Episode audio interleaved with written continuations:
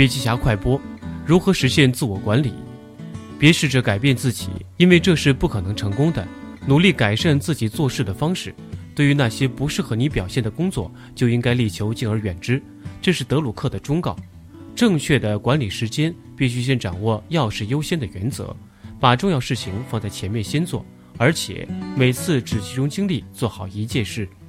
德鲁克认为，专心致志的第一原则是摆脱已经不再有价值的过去。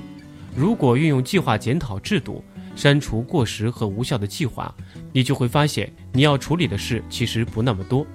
第二项是先后次序的考虑。德鲁克指出，按压力来决定优先的弊端，一是会牺牲许多重大的要务，其次还会使高层不肯做任何决定。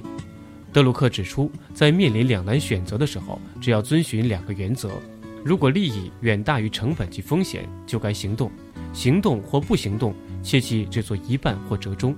如果说考虑边界是决策过程中最难的一步，而化决策为行为则是最费时的一项。深度学习还需关注微信公众账号“笔记侠”，阅读完整版笔记还原。